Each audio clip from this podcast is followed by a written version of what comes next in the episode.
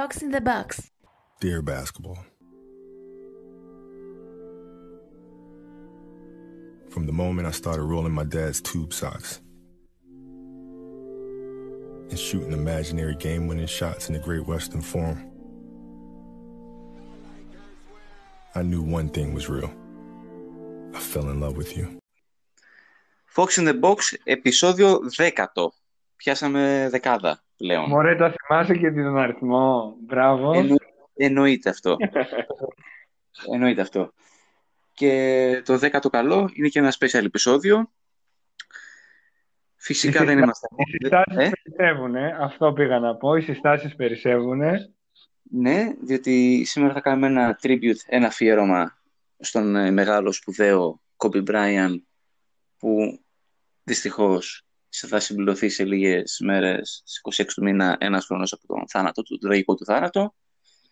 Και αφού θα μιλήσουμε για μπάσκετ, λοιπόν, ό,τι έχει να κάνει με μπάσκετ, έχουμε μαζί μας το Fox in the Box, το Live and Play Basketball. Άρα έχουμε και Ηλία και Δημήτρη. Πού είστε, παιδιά? Όπως το λέω εγώ, συγγνώμη Δημήτρη, το ελ πι μπι in the Box. ελ πι μπι in the Box, συνδυαστικό. Για πάμε. Καλησπέρα, Δημητράκη. Καλησπέρα, Γιάκο, γιατί δεν έχουμε μιλήσει πάρα πολύ σήμερα. Καλησπέρα, Ραφαήλ. Καλησπέρα στο εξαιρετικό επιτελείο του Fox in the Box. Καλώς βρήκαμε, Δημήτρη. Καλώς βρήκα, καλώς βρήκαμε το Live and Play. Και σήμερα μιλάμε για τον Black Mamba. Εγώ μπορώ να κλείσω μικρόφωνο να αφήσω τον Δημήτρη να μιλάει για την υπόλοιπη ώρα. Θέλετε, δεν έχω πρόβλημα. Γιατί, επειδή είναι λίγο νέρντουλας όσον αφορά το, τους Lakers και... Και τον Bryant. Ε, ναι, εγώ κυρίως για αυτό το λέω, αλλά πολύ μιλήσαμε. Μίτσο, Μίτσο. Ε, εντάξει, Μίτσο λοιπόν, Δημήτρη, Μιτσάκο. Μίτσος, σπίτι. Ναι, πώς να λένε.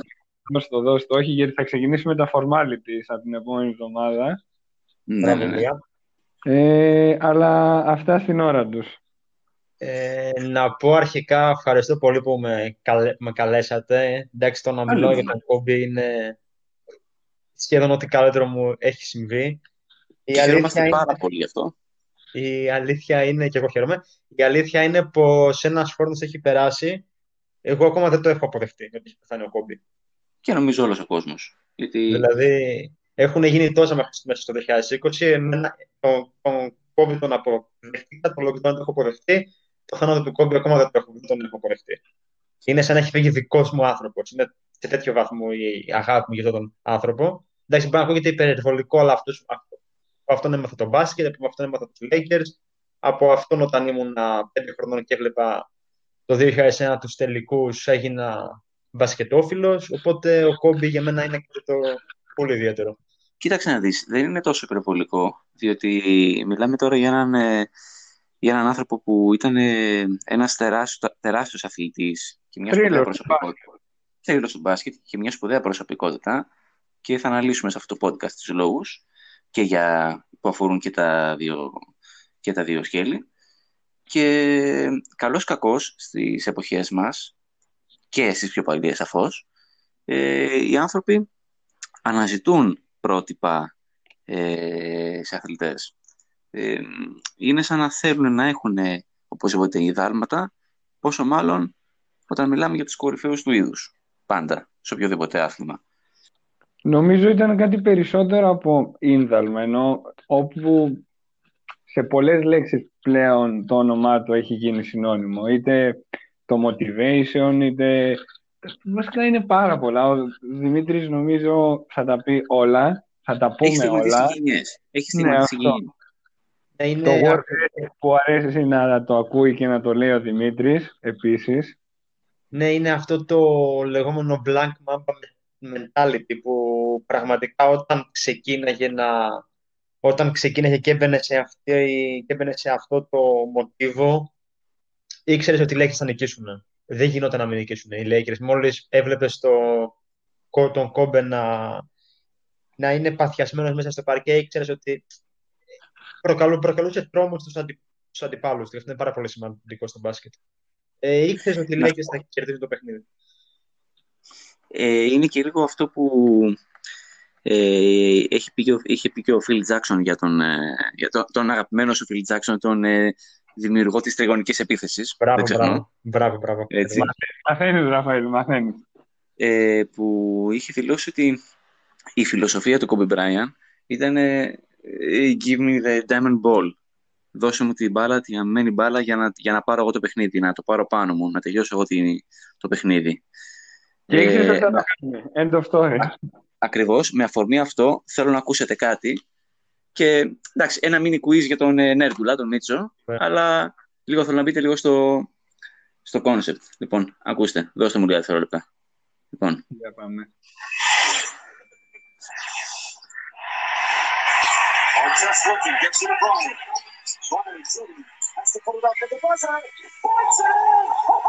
Είναι ο αγώνας εναντίον στη Miami Heat με τον Dwayne Wade αντιπαλό. Πες μου, ποιος είναι ο αγώνας? Είναι ο αγώνας εναντίον στη Miami Heat στο Staples Center με τον Dwayne Wade αντιπαλό που έβαλε το τελευταίο καλάθι. Έτσι, ακριβώς. Ευχαριστώ. Μπράβο.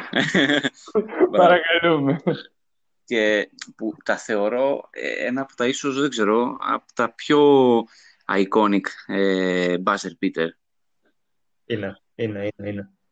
Είναι, είναι, γιατί εντάξει είναι και το μέγεθος του αντιπάλου που τον μάρκαρε σε όλο το παιχνίδι, έτσι, γιατί και ο Wade δεν έκανε στους δύο παίχτες, δεν τα έκανε εξαιρετικά απέναντι στον ε, απέναντι στο Middleton, τα έκανε απέναντι στο Wade, έτσι.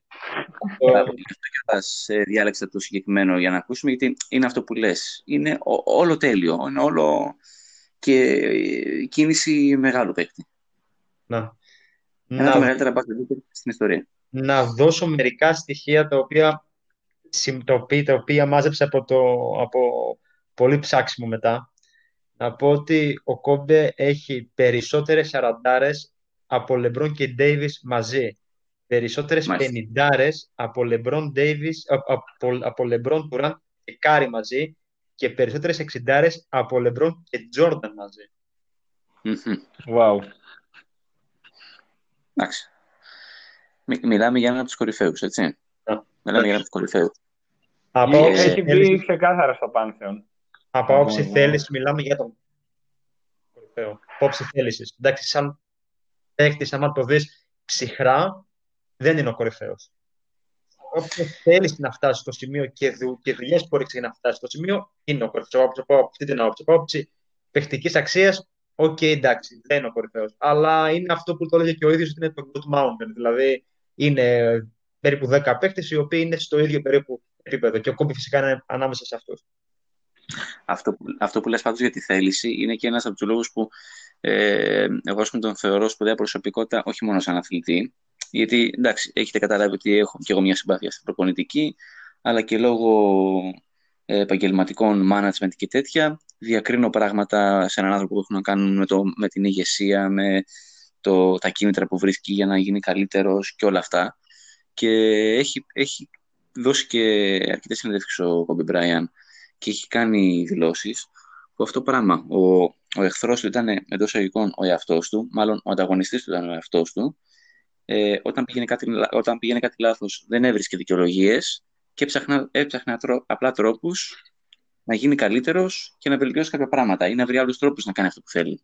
Ραφαήλ, δεν ήταν μόνο αυτό. Ήταν αυτό ακριβώς που περιγράφεις, το ότι ήταν ένας ολοκληρωμένος άνθρωπος. Δηλαδή, δεν ήταν, ας πούμε, μόνο το μπάσκετ. Ήταν και το ότι έκανε το short slim με το Dear Basketball. Ήταν επιχειρηματίας, είχε τις δικές του ακαδημίες. Έκανε πράγματα. Είχε δηλαδή, έγινε μια κλάση. Εντάξει. Το θεώρησα λίγο αυτονόητο, αλλά ναι, εννοείται και αυτό. Ήταν και οικογενειάρχης άνθρωπος. Ήταν, ήταν όλα μαζί. Που δυστυχώς και μια του κόρη έφυγε μαζί του. Να τα λέμε λεφτά, εννοείται. Ε, για το, για το Dear Basketball που είπες τώρα, ε, σε, σε παρόμοιες δηλώσεις, σε παρόμοιες δηλώσεις όσον αφορά τη θέληση, ε, είχε ερωτηθεί πώς ασχολήθηκε και πώς έκανε, ας πούμε, αυτό το animated film.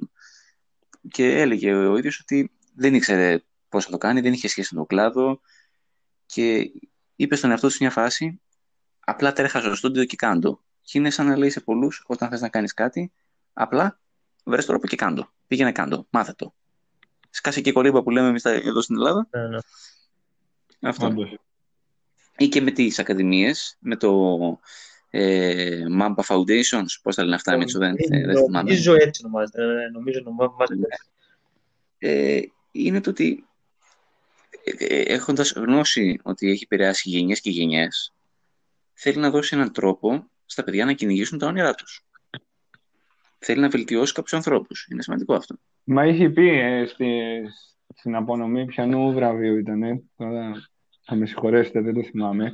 Αλλά είχε πει ότι δεν θα μείνει μόνο σε αυτό το βραβείο. Θέλει να εμπνεύσει και τις επόμενες γενιές. Ότι κοιτάει να βελτιώσει το ανθρώπινο είδος. Να το πω έτσι γενικά εγώ. Έτσι, αυτό δεν έχει... Πρέπει να δούμε λίγο τον Κόμπι για να τον καταλάβει καλά ο κόσμος πριν γίνει ο Κόμπι, πριν γίνει αυτό που ξέρουμε. Όπου σε μια συνέντευξή του είχε δηλώσει ότι στα δεκατρία του είχε αποφασίσει ότι θα γίνει ο καλύτερος παίκτης του κόσμου. Το οποίο yeah. μπορεί να ακούγεται πολύ ανόρμα, δηλαδή όταν στα δεκατρία αποφασίζει κάτι, αλλά ο Κόμπι το είχε πει στα δεκατρία μου, ήμουν, είχα αποφασίσει το τι θέλω να κάνω στη ζωή μου και θέλω να κάνω αυτό και θέλω να το κάνω τέλεια αυτό. Οπότε... Οι περισσότεροι θα σε λέγανε ονειροπόλο στα δεκατρία σου, ναι, όχι ναι, ναι, ναι. ούτε καν ξέρω, ότι σκέφτεσαι πολλά, απλώς ότι είναι εκτός πραγματικότητας. Οπότε ήταν, όταν πήγες στο high school υπήρχαν στην Αμερική που, που παίζουν μπάσκετ, ένα περιοδικό τον είχε βγάλει μέσα στους καλύτερους εξήντα αθλητές του high school στη θέση πενήντα επτά. Ναι. Και ο Κόμπι είχε σκυλιάσει φυσικά που ήταν μόνο στη πενήντα επτά, οπότε έκατσε, κύκλωσε και μελέτησε τους υπόλοιπους πενήντα έξι παίκτες της λίστας. Και όταν είχε αγώνες μαζί τους, προσπαθούσε να τους νικήσει και να, και να κυριαρχήσει. Και φυσικά το έκανε. Και γι' αυτό βρεθήκε στο N B A μετά. Καταλάβαινε βασικά αυτό που είναι ότι καταλάβαινε άμα κάποιος έχει, έχει δουλέψει ή άμα έχει το ταλέντο απλά ή άμα είναι, παίζει λόγω ύψους, λόγω δύναμης. Και ήξερε πραγματικά το επειδή αυτός το ήθελε περισσότερο από τους άλλους και το προσπαθούσε περισσότερο από τους άλλους, ήξερε ότι για να φτάσει στο σημείο που είναι να φτάσει πρέπει να υπερνικήσει όλους τους υπόλοιπους. Ε, βρίσκεται κίνητρα και προσπάθησε. Είχε πάντα κίνητρο. Είχε πάντα κίνητρο βασικά. Ε, Έτσι είναι. Όταν θες να φτάσεις στην κορυφή, πάντα αναζητάς κίνητρα. Είτε υπάρχουν είτε δεν υπάρχουν. Όπως έκανε και ο Τζόρνταν, μην το ξεχνάμε. Ισχύει, ισχύει. Ο οποίος Τζόρνταν, εντάξει, να πούμε η μικρή παρένθεση. Το ένα καλοκαίρι έφευγε από το γήπεδο των Detroit Pistons πραγματικά δαρμένος από το ξύλο που είχε φάει και έλεγε σε δημοσιογράφους ότι καταστρέφουν το μπάσκετ. Την επόμενη χρονιά ήταν έτοιμος να αντέξει και το ξύλο, έτσι, για να λέμε και ποιος είναι ο Jordan, γιατί είναι πολύ σημαντικό και αυτό να το λέμε, ότι και αυτός ο παίκτης είναι ίδιας λογικής. Όπως, όπως όλοι οι κορυφαίοι είναι ίδιας λογικής, δεν υπάρχει κορυφαίος που... Μα είναι επιβιώσεις αλλιώς. Αν δεν εξελίσσεσαι διαρκώς ως, δεν θα πω μόνο ως παίκτης, ως άνθρωπος, μένει στάσιμος. Άρα μένει στάσιμος και ως μπασκετμπολίστας μετά. Βέβαια, σύμφωνα με τον Κόμπι, μόνο ένας κορυφαίος δεν είχε ίδιο μυαλό με αυτόν και έχουν υπάρξει συμπαίκτες για αρκετά χρόνια στους Lakers. Νομίζω είναι λίγο φαϊνότερο για ποιον, ανα... σε ποιον αναφέρομαι. Shaquille O'Neal. Ναι, mm. ε, που είχε πει ο Κόμπι ότι σε περίπτωση που δούλευε και αξιοποίησε όλο αυτό το, το σώμα που του είχε χαρίσει η φύση, θα είχε πάνω από δεκατρία πρωταθλήματα. Θέλετε να πάμε στα πιο, πώς να το πω, στις πιο λεπτομέρειες? Εννοείται, εννοείται. Ε, εγώ θέλω να ξεκινήσω από το, από το χίλια εννιακόσια ενενήντα επτά, όταν είχε κάνει τα πέντε airballs σε τέσσερα λεπτά σε ένα κρίσιμο αγώνα playoff με τους Utah Jazz και είχαν αποκλειστεί οι Lakers, είχαν χάσει φυσικά το πρωτάθλημα, έτσι. Πρέπει να καταλάβει ο κόσμος ότι αυτό που γίνεται τώρα με, τον, με τους δημοσιογράφους και τον κόσμο, που μία κράζει το Γιάννη σε σχέση με τον Λεμπρόν, μία κράζει το Λεμπρόν σε σχέση με τον Μάικλ Τζόρνταν, το ίδιο ακριβώς γινόταν και τότε με τον Κόμπι. Και ο Κόμπι τα έχει ζήσει αυτά και ο Κόμπι έχει ζήσει εξώφυλλα περιοδικών που, το, που μίλαγαν άσχημα για αυτόν και τον αδικούσαν. Εντάξει, φυσικά σε μικρότερο βαθμό από ό,τι υπάρχει τώρα με τα social media που ο καθένας έχει... Ο καθένας... Όψη, και, τη, και, τη, και τη λέει, ε, αλλά δεν μπορούμε να έχουμε όλη όψη για όλα. Υπήρχε όλο αυτό το κλίμα απέναντι στον Κόμπι και εκείνη την εποχή, γιατί όλος ο κόσμος είχε καταλάβει ότι το στυλ παιχνιδιού του έμοιαζε στον Τζόρνταν, τότε δεν ήταν ακριβώς ίδιο, έμοιαζε. Ε, και εκείνο το καλοκαίρι, λοιπόν, ο, ο Κόμπι μετά από τα τέσσερα, μετά από τα πέντε airballs σε τέσσερα λεπτά, μελετούσε γιατί τα έκανε. και λέει σε μια συνέντευξή του ότι έβλεπα τα σουτ και κάθε σουτ ήταν στο στόχο, αλλά ήταν πάρα πολύ κοντό. Οπότε τα πόδια μου ήταν αυτά που δεν με άφησαν να βάλω το σουτ.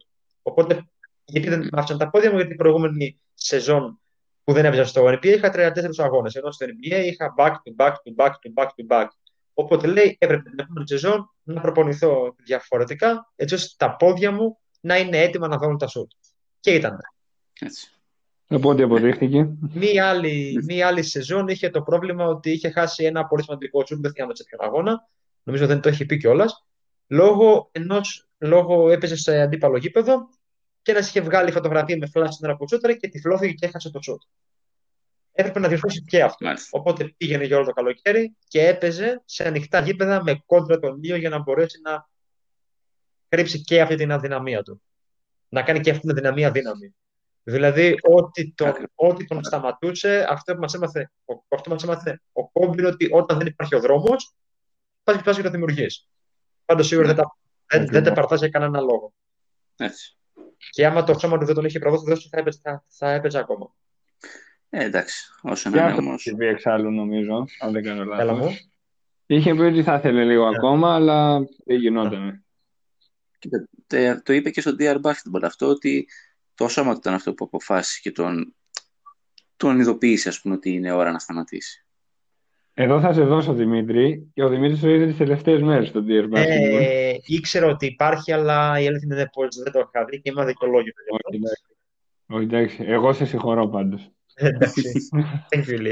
Εγώ πάντως κάθε φορά που το βλέπω έχω να ομολογήσω ότι το λιγότερο βουρκώνω. Εντάξει, είναι, είναι ένα, μια, ένα γράμμα προς τον εαυτό του το, το short film. Είναι, είναι η ιστορία του. Είναι, μι, μιλάει στον, στον εαυτό του. Απλά. Νομίζω δεν θα μπορούσε να γίνει καλύτερο αυτή, αυτή η ταινιούλα, ας πούμε. Δεν θα μπορούσε να γίνει καλύτερη. Ενώ δεν χωράει το μυαλό μου πώς θα μπορούσε να γίνει καλύτερη. Είναι όσο πρέπει, η μουσική, τα... ακόμα και το ότι είναι animation, είναι... σου βγάζει συναίσθημα. Πώς να σου το πω. Βέβαια, εννοείται. εννοείται. Και το ότι είναι animation δεν, δεν λέει κάτι, γιατί Ε, για όποιους έχουν δει τα σχετικά βίντεο, ή τα σχετικά βίντεο, είναι ακριβώς τα ίδια βίντεο. Απλά έχει πέσει ένα φίλτρο. Δηλαδή, ναι, όχι, το... εμένα μου αρέσουν animation ούτως ή άλλως και το λέω ότι το έχει κάνει animation. Νομίζω το απλά πιάνει στον παλμό. Ναι, αυτό θέλω να πω. Ναι. Ε, εντάξει, τα animation είναι και λίγο στη μόδα αυτό το διάστημα που το έβγαζε ο Κόμπι αυτό το πράγμα, έτσι. Από το Dear Basketball. Κοίτα, ναι. Πάντα δεν νομίζω ότι έχουν φύγει από τη μόδα. Να ανοίξω παρένθεση, γιατί πάντα υπάρχουν οι μικροί. Οι μικροί που γίνονται μεγάλοι, οι μεγάλοι που συνεχίζουν να τους αρέσουν και πάει λέγοντας. Δηλαδή, δηλαδή, Σωτήρες είναι ένα παιδί από το Λεωφορείο Basketball. Εγώ συνεχίζω και βλέπω, σε παρακαλώ, τι εννοείς. Εντάξει, δεν θα αναλύσουμε το απέξω κόστος σε ταινίες και σειρές σε αυτό το επεισόδιο, θα το αναλύσουμε σε κάποιο άλλο. Εντάξει, εντάξει, για πάμε. ε, ο Κόμπι ήταν πραγματικά νικητής, ακόμα και όταν έχανε. Ήξερε ότι θα δουλέψει και την επόμενη φορά θα, την επόμενη φορά θα κερδίσει. Και σήμερα να πούμε ότι ήταν και, είναι και η επέτειος δεκαπέντε χρόνια από τους ογδόντα ένα πόντους, έτσι. Από τους ογδόντα ένα πόντους ναι, σήμερα. σήμερα είναι, κόντρα στους Toronto Raptors. είκοσι δύο του μήνα σήμερα που ηχογραφούμε, σήμερα είναι η πέτειος, ναι. Ε, ευχαριστούμε, Ραφαήλ. Και πραγματικά έχοντας μελετήσει το scouting των Toronto Raptors, εκείνο το, παιχ, το, το παιχνίδι, ε, παράθεση, το Toronto Raptors εκείνη την περίοδο δεν είναι η ομάδα που είναι τα τελευταία χρόνια, ήταν σαν να λέμε Μινεσότα Τίμπεργκουλς της εποχής, δηλαδή από τις τελευταίες ναι. ομάδες. Οπότε το να χάσεις την έδρα σου στο Staples Center από αυτή την ομάδα ήταν, ε, ήταν στα όρια του διασυρμού να χάσει από το Toronto Raptors εκείνη την περίοδο στην έδρα σου. Mm-hmm. Και έχοντας μελετήσει το scouting report των Toronto Raptors, το οποίο μπορεί να βρει στο διαδίκτυο, οι προπονητές του αποφάσισαν, οι προπονητές των Καναδών αποφάσισαν το ασύλληπτο, μοναδικό, α, απίστευτο πράγμα να πούνε ότι μαρκάρετε τους υπόλοιπους τέσσερις και αφήστε το Κόμπι γιατί από ένα παίχτη δεν μπορούμε να χάσουμε. Μαντέψτε όμως τι έγινε. Τώρα που λέτε τους ογδόντα ένα πόντους, ένα από τα πολλά podcasts που άκουσα ήταν μια συνέντευξη του του Kobe Bryant στον ε, αγαπημένο Jimmy Kimmel και του, του λέει ο Κίμελ, ωραία, έβαλες ογδόντα ένα πόντους. Και λέει, μπήκα μετά στο Twitter και όλοι αναρωτιόταν τι μπορεί να είχε στο κεφάλι σου μετά από εκείνο το μάτς. Και λέει, Kobe Bryant, θέλω να πάω να δω τον αγώνα μετά, να δω ακριβώς τι έγινε. Και του είπε επίσης, να τώρα αυτές είναι οι μικρές ωραίες ιστορίες που σε κάνουν για αγαπάς τον αθλητισμό, που έχουν την πλάκα τους. Λέει ότι το παιχνίδι αυτό ήταν το πρώτο που παρακολούθησε ο παππούς του με τον Kobe Bryant. Αλήθεια. Άρα έχει διπλήσει.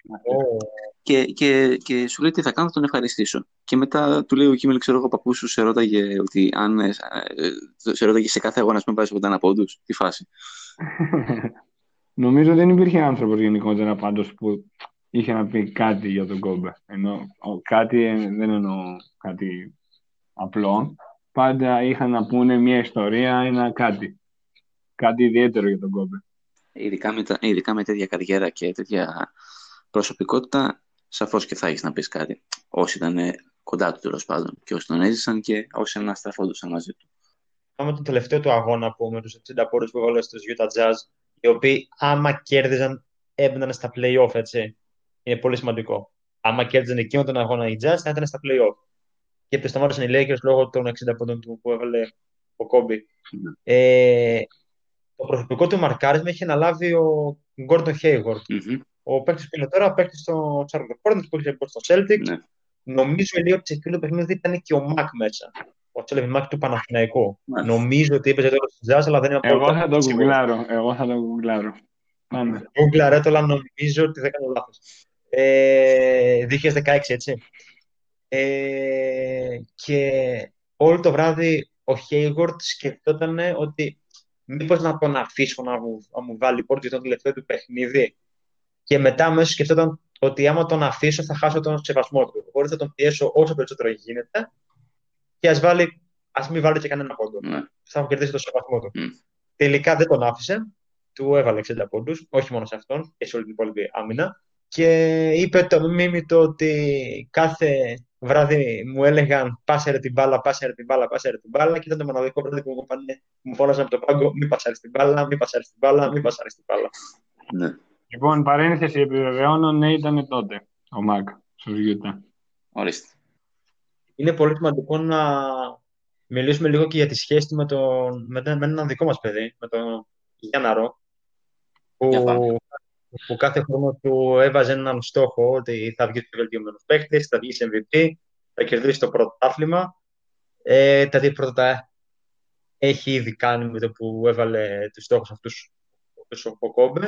Το τρίτο περιμένουμε να το κάνει. Ε, και ελπίζουμε να το κάνει φυσικά. Yeah. Ε, και η σχέση του ήταν ότι ο Kobe πραγματικά είναι ένα παιδί της δικής του νοοτροπίας, γιατί ο δικός μας Γιάννης έχει την ίδια νοοτροπία. Μπορεί να έχει αδυναμίες στο παιχνίδι του, έχει αδυναμίες στο παιχνίδι του φυσικά, έτσι, ε, αλλά θέλει να τις εξελίξεις, έχει, έχει την ίδια τρέλα που είχε, που είχε ο Kobe, και το, το γεγονός ότι είχαν προπονηθεί μαζί και για να κερδίσει τον σεβασμό αυτού του ανθρώπου, πρέπει να αξίζει πάρα πολλά για να το κερδίσει. Δεν, το, δεν, το, δεν τον έχουν κερδίσει όλοι. Ακριβώς, και μην ξεχνάμε ότι για τον Αντετοκούνμπο που λες, είναι ένα παιδί που έχει χωθεί ε, ανάμεσα σε Αμερικάνους εν μπι έι ers, και είναι ο κορυφαίος yeah. εδώ, εδώ και δύο χρόνια, που μόνο λίγο δεν το λες, έτσι. Και επίσης δεν τον έχουν πάρει τα χρόνια, έχει πολύ καιρό μπροστά του ακόμα για να εξελίξει τις όποιες αδυναμίες του και να πάρει και το δαχτυλίδι. Έχει τα καλύτερα χρόνια μπροστά του, έτσι. Είναι, είναι τα πράγματα του. Δεν έχει, δεν, έχει, δεν, έχει φτάσει καν στο, δεν έχει φτάσει καν στο max level που μπορούμε να τον δούμε. Εντάξει, ακριβώς. Μιλήσουμε για το Γιάννη, εντάξει, απλά πρέπει να υπάρχει ένα καλύτερο supporting cast δίπλα του, αλλά γενικότερα ο Γιάννης αυτό που κάνει είναι, είναι εξαιρετικό, και κάποια στιγμή θα πρέπει να απολαμβάνουμε τους παίχτες που βλέπουμε. Ακριβώς. Γιατί ο, ο Kobe είναι ένα παράδειγμα σε αυτό, γιατί κάποια στιγμή μπορούμε να μην τους βλέπουμε και αυτή τη στιγμή μπορεί να είναι πάρα πολύ κοντά. Οπότε ας απολαύσουμε τον LeBron τώρα που τον βλέπουμε, ας απολαύσουμε τον Γιάννη τώρα που τον βλέπουμε, ας απολαύσουμε τον Luka, τον Zion, τον Anthony Davis, τον Middleton. Εντάξει, τον απολαύσουμε. Αλλά οκ. Όπως ακριβώς λέμε και στο ποδόσφαιρο για τον Μέση και τον Ρονάλντο, που σκοτωνόμαστε συνέχεια ποιος είναι ο καλύτερος, και πλέον ο Ρονάλντο είναι τριάντα πέντε προς τριάντα έξι και ο Μέση τριάντα τρία προς τριάντα τέσσερα. Δηλαδή θα τους χάσουμε κι αυτούς. Είμαστε πολύ τυχερή γενιά γενικότερα, θα πω εγώ, σε αυτό το μήκος κύματος. Διότι, οκ, okay, πες ότι μπορεί να μην προλάβαμε τα σχετικά, θα πω τουλάχιστον τον Jordan, ενώ live στη τηλεόραση, αλλά έχουμε προλάβει πολλούς μεγάλους παίχτες. Και ίσως δεν το έχουμε συνειδητοποιήσει, επειδή ο Αντετοκούνμπο ε, είναι Έλληνας και δεν, ε, εγώ προσωπικά δεν δέχομαι αυτή τη διάποψη. Επειδή είναι Έλληνας ο Αντετοκούνμπο και τον ζούμε και στην Ελλάδα, όταν έρχεται, έχει και, τον ακούμε και με, με τα όσα γίνονται και στην Εθνική Ελλάδος, ίσως δεν συνειδητοποιούμε ότι ο Αντετοκούνμπο είναι αυτή τη στιγμή ένας από τους κορυφαίους της γενιάς μας στο μπάσκετ. Ναι, ισχύει, ισχύει. Και δυστυχώς θέλουμε να τον ρίξουμε λίγο, γιατί είναι η ανόητη ελληνική νοοτροπία. Ε, αλλά ο Αντετοκούνμπο, όσο και να στεναχωρεί κάποιους, είναι από τους, είναι από τους κορυφαίους στην ενεργεία παίκτες. Και καλό θα, καλό θα ήταν, θα πω εγώ, όχι ότι πρέπει, καλό θα ήταν να, το, να έχουμε μια τουλάχιστον ικανοποιητική οργάνωση στην εθνική, θα πω εγώ, και θα την κλείσω την παρένθεση. Εντάξει, αυτό είναι. Ε, ναι, νομίζω ότι αξίζουν πολλά αυτού του ανθρώπου. Με την παρένθεση και τη δουλειά που ρίχνει, έτσι.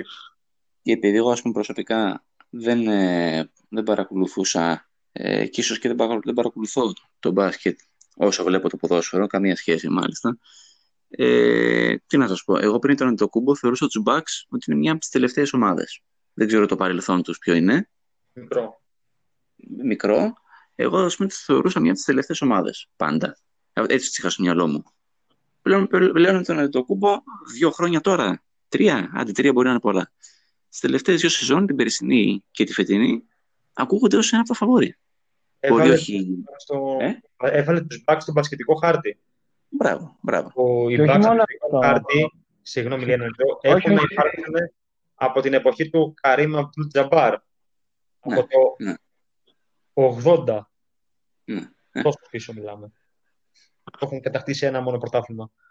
Και ο Γιάννης έχει ξανακάλει στη συζήτηση με τους... Έχει αλλάξει, έχει αλλάξει τη σύγχρονη μπασκετική ιστορία μιας ομάδας. Πώς ο Χάρη και ο Τόμψον και ο Γκριν άλλαξαν τον Golden Warriors, έτσι και ο... Έτσι. Ή ο Τζόρνταν με τους Bulls. Ναι, που οι Bulls είναι... Ο Τζόρνταν είναι τα έξι τρόπερ της δεκαετίας δεκαετίας του, του, του, του ενενήντα. Ούτε πριν υπήρχαν ναι. Bulls, ούτε τώρα υπάρχουν Bulls. Ό, ό, ό, όπως και να το κάνουμε. Δεν είναι ναι. ομάδα, ξέρω εγώ, όπως οι Lakers και οι Celtics που έχουν από δεκαεπτά πρωταθλήματα, που ναι. είναι πάντα εκεί πέρα. Είναι και οι Bulls του Τζόρνταν και οι Bucks του Γιάννη και του Τζεμπάρ. Είναι ομάδες που ήταν... πολύ λίγο στον χάρτη. Έτσι. Μα αυτές οι ομάδες, νομίζω, τώρα να το πάω στο γενικότερο πλαίσιο, ότι οι περισσότερες αυτές οι ομάδες, που δεν είναι, ας πούμε, οι παραδοσιακές να πω, ε, κοιτάνε να βρουν έναν τέτοιο παίχνη, όπως η Dallas μου φέτος με τον Λούκα και πέρυσι. Ε, είναι λογικό να βασίζεσαι σε παίχτες στοιχήματα, γιατί δεν έχεις... Δεν έχεις τα λεφτά, δεν έχεις πολλά πράγματα. Ενώ δεν έχεις αυτό, το ότι δεν είσαι παραδοσιακή δύναμη. Δεν μπορεί να προσεγγίσεις επιχειρηματικά κάποιον. Αλλιώς πηγαίνεις στο ελ έι, αλλιώς πηγαίνεις στο Μιλγόκι, έτσι. Μικροδευόμαστε. Και γι' αυτό, αυτό ήθελα να πω προηγουμένως και δεν ήθελα να σε διακόψω, Δημήτρη, ότι αυτή τη στιγμή οι Bucks μπορεί να μην το βλέπουμε, αλλά έχουν κερδίσει μια χώρα, την Ελλάδα, έξω από την Αμερική, έτσι. Ακριβώς. Και το Μιλγόκι έχει, έχει αποκτήσει ένα τοπικό ήρωα, ο οποίος είναι Έλληνας. Ναι, ναι, ναι. ναι, αυτό είναι σχετικά.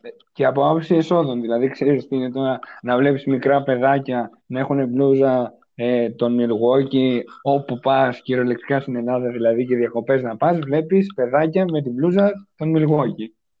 Ναι. Και είναι και το ήθος του, γιατί πριν κάποια χρόνια του είχαν ζητήσει να υπογράψει την σημαία και δεν, δεν το είχε κάνει. Εντάξει, τώρα αυτό μπορεί να ακούγεται πολύ, πολύ κλισέ, πολύ μελό, αλλά το να υπογράψει μια σημαία δεν είναι κάτι που πρέπει να το κάνεις. Είναι η σημαία μιας χώρας και ο Γιάννης δεν το έκανε. Δηλαδή, ξέρει τη σημασία της. Ξέρει τη σημασία της. Είναι Έλληνας ο Γιάννης. Και πρέπει να το καταλάβουμε όλοι οι Έλληνες αυτό, ότι ο Γιάννης είναι Έλληνας. Όπως και ο Θανάσης, έτσι, προφανώς. Όλοι, όλοι, ε, όλοι. Όλη η οικογένεια. Όλη η οικογένεια, ναι. Εννοείται αυτό.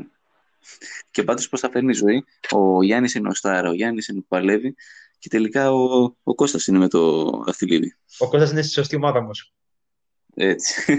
Αυτό είναι το πρόβλημα. Για να δούμε. Τον πιστεύουν πάντως πολύ, νομίζω, οι Lakers και, το, και τον Κώστα. Και γενικότερα όλα τα αδέρφια. Και ο Γιάννης έχει πει ότι Ο, ο Άλεξ πιστεύει ότι είναι μεγαλύτερο project από τον ίδιο. Prospect. Πάντως, εγώ να παρατηρήσω την συμπάθειά μου τον Θανάση, τον Elevator, ε. ο οποίος μέσα σε ένα, μέσα σε ένα χρόνο έχει φτιάξει και σώμα, έτσι. Δηλαδή, εκεί πέρα τους ξεσκίζουν. Αν, δε, αν δεν φτιάξει σώμα, δεν επιβιώνεις αλλιώς στο, στο, στο εν μπι έι. Το σώμα είσαι έξυπνος, δηλαδή, έχει... όπως ο, έχει... ο Λούκα, έτσι. Ναι, εντάξει. Δηλαδή, έχει όντως διαφορά ο Θανάσης. Ήτανε που ήταν γομαράκι, φέτος έχει φτιάξει ακόμη περισσότερο. Ναι, ναι. Μα το εν μπι έι σου δίνει δυνατότητα να, να προπονείσαι είκοσι τέσσερα επτά, έτσι. Στην Ευρώπη δεν ναι. υπάρχει αυτή η δυνατότητα. Υπάρχει, αλλά το εν μπι έι λειτουργεί έτσι. Λειτουργεί έτσι όντως. Ναι.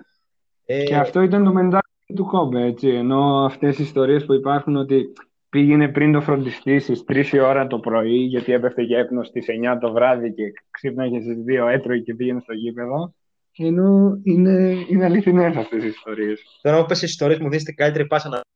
που έχω σημειώσει. Ξέρω τι θα αρέσει. Έκανες την καλύτερη πάσα. Ε, η πρώτη ιστορία έχει να κάνει με ένα μάτς ενάντια στους Toronto Raptors. Δεν είπε ποια χρονιά το ήταν εκείνο το παιχνίδι. Ε, τότε οι Toronto Raptors άρχισαν και ανέβαιναν λόγω του Vince Carter, ο οποίος στα νιάτα του λόγω της αθλητικότητάς του ήταν ασταμάτητος, έτσι. Και... Αναφέρει συνέχεια, αν, ανέφερε μάλλον συνέχεια Kobe Bryant τον ε, Vince Carter, τον μεταξύ, έτσι. Mm, και λίγες μέρες πριν το παιχνίδι αυτό, από ένα άλλο παιχνίδι, πόναγε πολύ μέση του. Αλλά σε βαθμό που έπρεπε να ξεκουραστεί τρία τέσσερα μάτς, έπρεπε να μείνει εκτός μισό μήνα, περίπου δέκα μέρες, για να...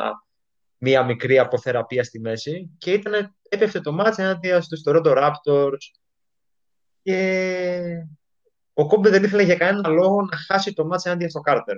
Δεν ήθελε για κανένα λόγο να πει κάποιος ότι δεν πάει να τον μαρκάρει γιατί φοβάται την αθλητικότητα του, γιατί δεν μπορεί να τον μαρκάρει. Οπότε είπε στον εαυτό του ότι μπορείς να πονάς όλες τις υπόλοιπες μέρες, αλλά αυτή η μέρα δεν πονάς. Και βγήκε και έπαιξε.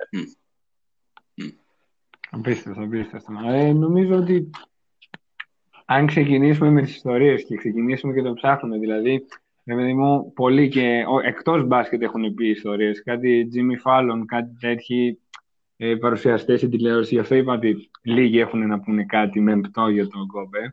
Οι ιστορίες είναι αρρύθμιτες, δηλαδή μπορείς να λες όλο το βράδυ. Βέβαια. Εγώ έχω άλλες δύο να πω, δεν θα πω. Εννοείται, εννοείται να τις πεις. Ε, όταν λοιπόν, λίγο πριν το draft, ο, ο Kobe είχε πάει να προπονηθεί με τους Philadelphia εβδομήντα έξι ers. Και εκεί πέρα με τους παίκτες των Philadelphia εβδομήντα έξι ers, τους ρώταγε πώς είναι να μαρκάρει τον Michael. Και του λένε, ποιον Michael του λέει, μιλάς για τον Black Jesus? Όχι, λέει, μιλάω για τον Michael.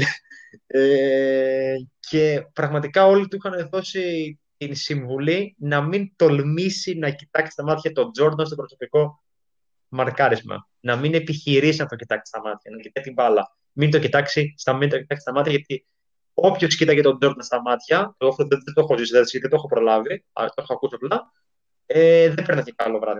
Και όχι, θα το κοιτάξω. Είναι ένας άνθρωπος σαν εμένα. Προφανώς θα τον κοιτάξω στα μάτια. Και τον, και τον κοίταξε στα μάτια. Και τότε ο Kobe είπε μετά σε δηλώσεις του, πολύ πολύ μετά, ότι εκείνη τη στιγμή κέρδισε τον σεβασμό του. Γιατί όντως τον κοίταξε στα μάτια και κατάλαβε ποιος είμαι και το τι θέλω να κάνω. Και έγινε ο αδερφός του στη Λίγκα, από την πρώτη μέρα που ήταν στη Λίγκα. Ο Kobe ήταν ένας αδερφός του, ο, ο μεγάλος Τζόρνταν. Το οποίο δείχνει ότι πραγματικά, δηλαδή, απλά κάντε το εικόνα να είστε σε έναν χώρο και αντίπαλός σας να είναι το ίνδαλμά σας, αυτός, αυτός που θέλετε να φτάσετε. Mm.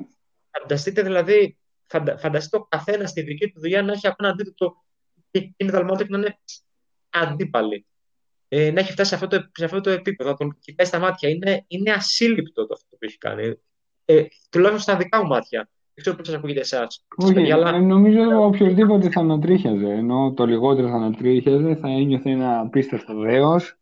Και ναι, δεν, δεν ξέρω, νομίζω απλώς θα ήμουν αμίλητος εκείνη την ώρα.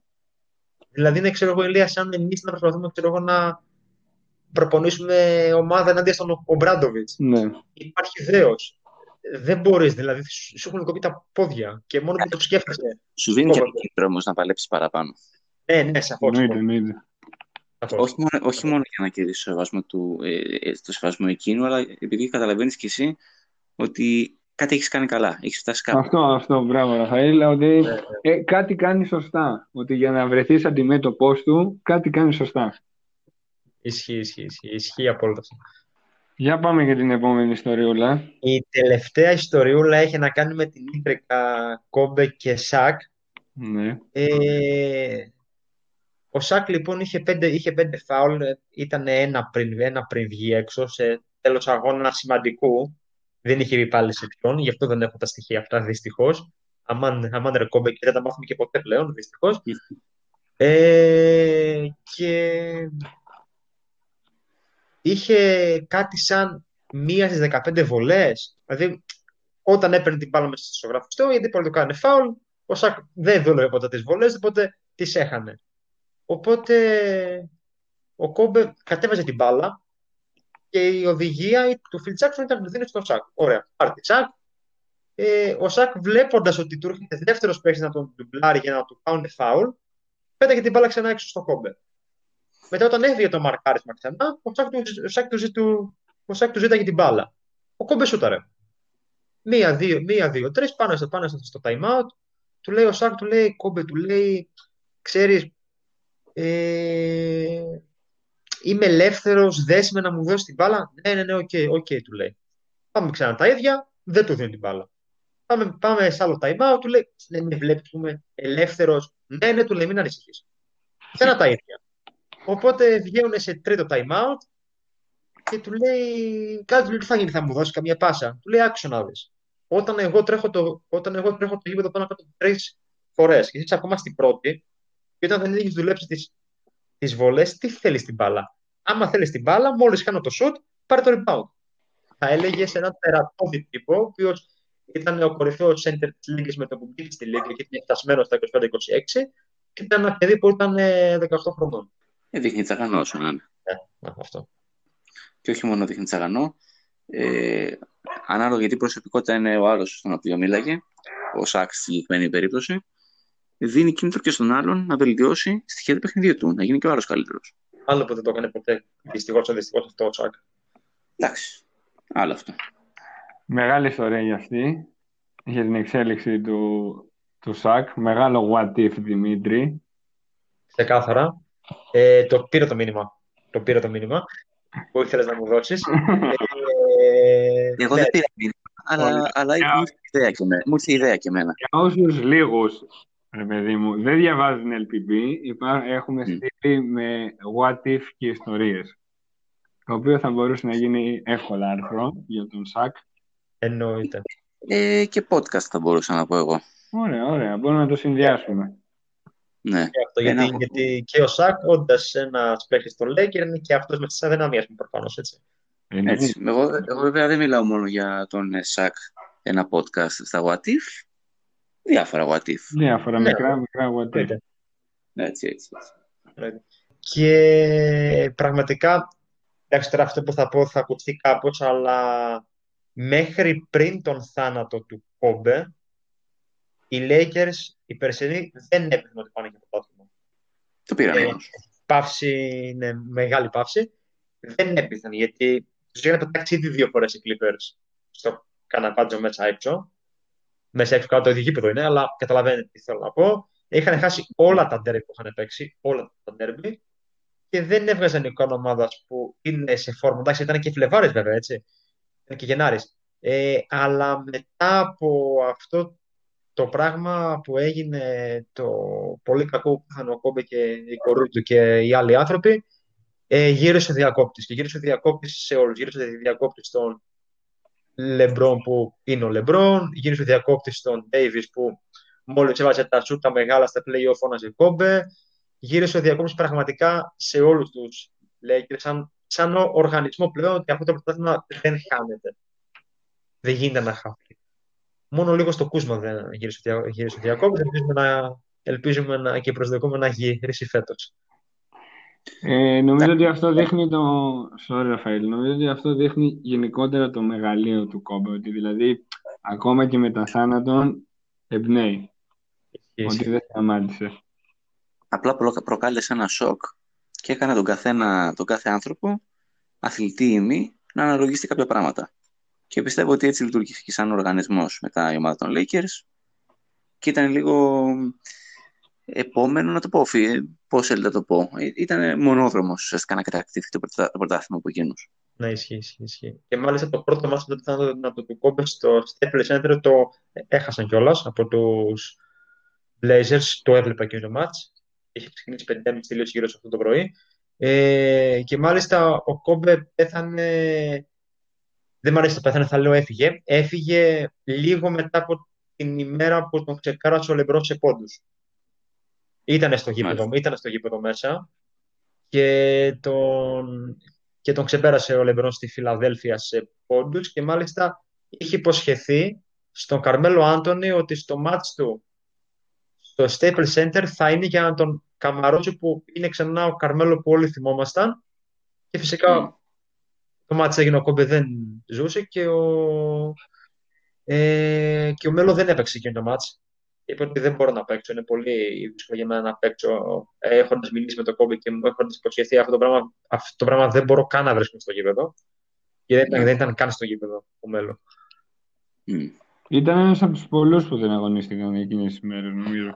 Να, ναι, ναι, ναι. Ε, και μάλιστα μία ιστορία για τους Dallas Mavericks είναι ότι, καλά, πέρα από τον απεριόριστο σε επαφή με τον Dirk, που άμα θυμάσαι η Λία εκείνο το σουτ που μας είχε σκοτώσει, ναι, ναι, ναι, ναι. που του έδωσε μία, μία σπαλιάρα μετά. Ναι, ναι. Ναι, ναι. Ε, όταν ήταν ε, στη sideline, στην πλάγια γραμμή, ο Kobe και έβλεπε, ξέρεις ότι είχε μάθει trash talking ε, στα σλοβένικα και έβριζε εντός εισαγωγικών τον Λούκα, έτσι. Έχει μάθει ολονών τις γλώσσες, ναι, για αυτό ναι. το λόγο. Ναι. Ε, επίσης, είχε κάνει trash talking και στον Διαμαντίδη. Μάλιστα. Το Ολυμπιακό χωριό το δύο χιλιάδες οκτώ, που εντάξει, οι Αμερικάνοι ζουν εκτός Ολυμπιακού χωριού για πάρα πολλούς λόγους, δεν θα τους αναλύσουμε σήμερα. Ε, κυρίως γιατί στον Ολυμπιακό χωριό γίνονται τα doping control. Ε, είχε πάει στον Ολυμπιακό χωριό να... Είχαν πάει οι Αμερικάνοι στον Ολυμπιακό χωριό και είχαν βρει τους, είχαν συναντήσει τους Έλληνες, οπότε είχε σταματήσει τον Διαμαντίδη και τον Απαλουκά ο, ο Μπράιαν και τους είχε πει ότι εσένα σε ξέρω, είσαι ο καλύτερος αμυντικός τους στο Διαμαντίδη, εσένα σε ξέρω, είσαι ο καλύτερος πασέρ. Δεν θα είσαι τόσο τυχεροί όσο ήσασταν πριν τρία χρόνια. Και η αλήθεια είναι πως νομίζω χάσαμε με σαράντα κάτι πόντους στο κεφάλι από, τους, από, την, από την Dream Team εκείνη.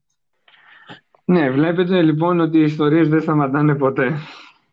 Yeah. Ε, Καλά, αυτό. Yeah. Και να πω κι άλλο ένα, συγγνώμη, έχω, έχω κουράσει το κοινό με, τη, με όλα τα νερδουλιάστηκα για τον Kobe, ότι εντωμεταξύ εντω, είχε ένα όνειρο μικρός να γίνει συγγραφέας, να γίνει συγγραφέας και εγώ αυτό κρατάω γιατί εντάξει, εγώ είμαι full μετά συγγραφικά έργα, οπότε ok.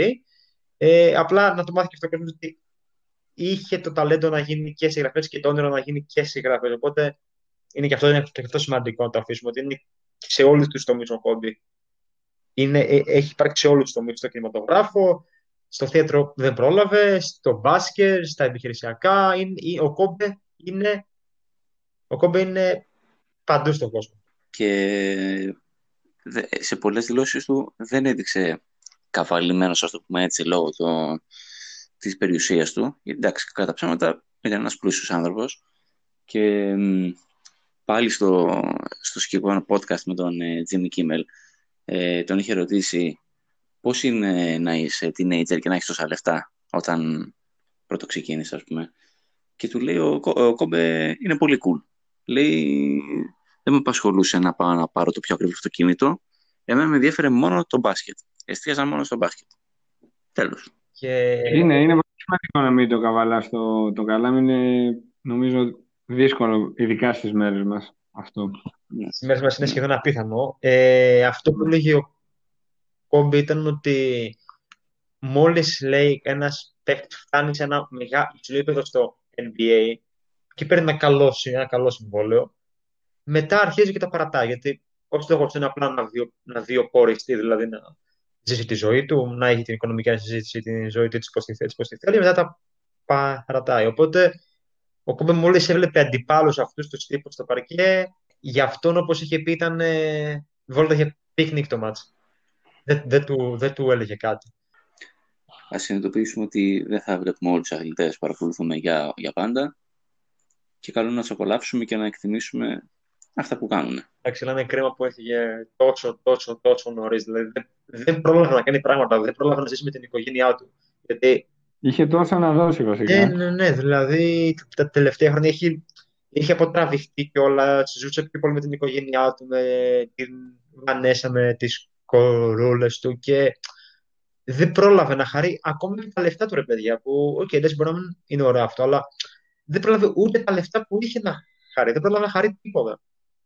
Χάρηκε στον μπάσκετ, αλλά ήταν πάρα πολύ σύντομο το διάστημα. Το, το δεκαέξι έφυγε από τον μπάσκετ, το είκοσι έφυγε από τη ζωή, έτσι. Καλά είναι και το ότι αυτό, το, όλο αυτό το μπάσκετ εν μπι έι νομίζω κουράζει, οπότε δεν πρόλαβε ούτε αυτό, δηλαδή το να χαλαρώσει, αυτό που λες με την οικογένειά του, το να απολαύσει λίγο τη ζωή εκτός της πίεσης της συνεχής. Εγώ θέλω να πω άλλο ένα τελευταίο πράγμα για να καταλάβουμε λίγο την οτροπία του, του Κόμπε και... για τον λόγο αυτό που δεν το είχα ακούσει μια συνέντευξη, έκατσα για το podcast να δω τη ταινία Gladiator, μονομάχος. Mm-hmm. Όσοι δεν την έχετε δει, δείτε την. Ε, Προφανώς είναι εμάς. Ναι. Και έλεγε ότι το mental switch, Ηλία, τέφρασε αυτό που λέω.